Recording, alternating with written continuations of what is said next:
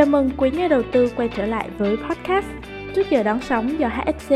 công ty cổ phần chứng khoán Thành phố Hồ Chí Minh thực hiện, được phát sóng định kỳ vào lúc 8 giờ 30 phút sáng thứ ba, thứ năm hàng tuần trên hai nền tảng là SoundCloud và Spotify. Tôi là Kim Ngân là người sẽ dẫn dắt và đồng hành và cùng với quý nhà đầu tư trong tập phát sóng này. Kết thúc phiên giao dịch hôm qua thì chỉ số VN-Index tăng nhẹ 0,58 điểm, đạt 1027,94 điểm. Dù cho khởi đầu phiên giao dịch khá là bi quan, song VN-Index đã chuyển mình mạnh mẽ trong phiên chiều nhờ lực cầu bắt đáy tốt tại các cổ phiếu large cap kết phiên giao dịch đầu tuần, VCB, GAS hay là VIP là trụ đỡ chính của thị trường khi mà giữ cho chỉ số VN-Index hơn 4.5 điểm tăng. Qua đó thì cũng giúp cân bằng cho đà giảm của các mã như là Novaland hay là HPG giảm đến 6,85%. Với yếu tố là một trong những cổ phiếu mang tính trụ cũng như là ảnh hưởng nhiều đến tâm lý nhà đầu tư thì HPG lại gần như khiến cho dòng tiền chung từ VNDAX bị sao động và thực hiện lệnh bán. Chi tiết về phiên giao dịch ngày hôm qua, kính mời quý nhà đầu tư cùng lắng nghe những chia sẻ đến từ phía anh Châu Phạm.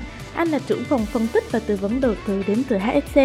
Xin mời anh chia sẻ về nhận định của mình ạ. Xin chào anh chị, rất vui lại được gặp cả nhà trong bài postcard của HSC vào sáng thứ ba. Xin chào bạn Ngân. Thời điểm này thì thị trường đang ở trong một cái nhịp hồi mang tính liên thị trường, tức là các cái chỉ số thị trường toàn cầu cũng đã ghi nhận là thị trường đã bắt đầu có những dấu hiệu phục hồi. Tuy nhiên là với thị trường trong nước, phiên giao dịch đầu tuần thì chúng ta lại chứng kiến một cái áp lực điều chỉnh, cụ thể là nhóm ngành thép khi mà báo cáo kết quả kinh doanh thật sự là gây thất vọng cho rất nhiều nhà đầu tư. Theo trường phái là tích sản hay là trường phái là đi uh, mua cổ phiếu thép và nắm giữ lâu dài thì uh, mình cho rằng là những cái áp lực này nó đến ở trong một cái tình huống là thị trường đã xấu từ trước. Cái áp lực tỷ giá cũng như là câu chuyện về giao dịch ờ, xuất nhập khẩu về cái nhóm ngành nói chung, về cái nhu cầu tiêu thụ, về tất cả mọi thứ liên quan đều có yếu tố tiêu cực nó khiến cho nhóm ngành thép hiện tại là đang bị điều chỉnh mạnh. Cái vấn đề là cái cổ phiếu ngành thép là những cổ phiếu mang tính quốc dân thì lại có một cái yếu tố tâm lý tác động đến hầu hết các cái nhà đầu tư, đặc biệt là những nhà đầu tư nhỏ lẻ trên thị trường chứng khoán hiện tại. Và đây là lý do khiến cho áp lực điều chỉnh xuất hiện. Nhưng mà cái vấn đề là à, sau khi áp lực điều chỉnh xong ấy, thì nhà đầu tư rõ ràng khi họ nhận ra là thị trường ngoài những thông tin như là của nhóm ngành thép, thì đây là thông tin mang tính sự kiện và nó chỉ có tác động mang tính là thời điểm thôi. Thì đây là lý do tại sao mà lượng mua quay trở lại và nó tạo một cái mẫu hình, gọi là nếu chúng ta nhìn vào kỹ thuật là mẫu hình nó rút chân,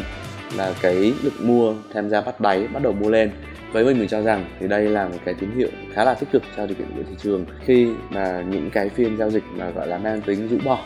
à, như những phiên giao dịch của ngày thứ hai thì nó là một cái gọi là que thăm à, thăm dầu đấy. Ở trong à, cái ngôn ngữ của ngành à, hàng hải là que thăm dầu. Tức là sẽ thòng cái que này xuống cái vạch dầu ở phía đáy thùng xem thử là cái mức độ dầu còn bao nhiêu hay nói cách khác là hiện tại đã có dòng tiền thăm dò bắt đáy đã tham gia vào thị trường. Và những cái tín hiệu này là những tín hiệu cho thấy là thị trường đang định hình một cái thời điểm à, hình thành form đáy tương đối là ổn định. Qua đó thì bản thân mình thì không cho rằng là thị trường đang tiêu cực nữa và mình cho rằng là đây là cơ hội trường hợp mà giá điều chỉnh nó sẽ là cơ hội để chúng ta giải ngân thăm dò thôi. Nhưng mà đủ để chúng ta có thể kỳ vọng là tích cực ít nhất là trong tháng 11 nhìn lại thì những cái tin tiêu cực nhất những cái điều tác động mạnh nhất đến tâm lý của nhà đầu tư hiện tại thì cũng đã gần như lộ diện hết cả rồi. Ngay cả với thị trường trong nước thì là những thông tin ví dụ như bắt bớ hay là những thông tin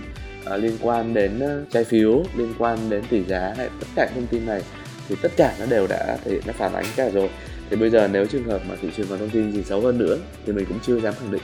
Nhưng mà rõ ràng là thời điểm này chúng ta mua lên thì cái cơ hội cũng như là xác suất đầu tư nó sẽ tương đối là ổn định và tương đối là dễ chịu hơn trong giai đoạn vừa rồi. Đó là nhìn với góc độ khách quan. Tất nhiên là khi mà rủi ro biến động giá nó còn quá lớn, ví dụ như phiên giao dịch ngày hôm nay, biến động giá vẫn trên ba chục, bốn chục điểm thì rõ ràng là chúng ta gọi là tham gia vào thị trường lần này, cái yếu tố rủi ro nó vẫn còn cao hơn là yếu tố cơ hội. Nhưng mình cho rằng là nếu như chúng ta nhìn về góc độ chung và dài hạn hay là mua thời điểm này mới gọi là thời điểm mua tích sản, thì đây mới là lúc mà nhà đầu tư nên cân nhắc, bắt đầu giải ngân từng bước để bắt đầu chọn những cổ phiếu, những cái nhóm ngành đã bị chiết khấu rất là sâu rồi và có những kỳ vọng tích cực ở trong giai đoạn chung và dài hạn thì chúng ta hoàn toàn có thể bắt đầu giải ngân được rồi. Nếu mà giải ngân thì mình vẫn ưu tiên vào hai nhóm ngành là ngân hàng và chứng khoán.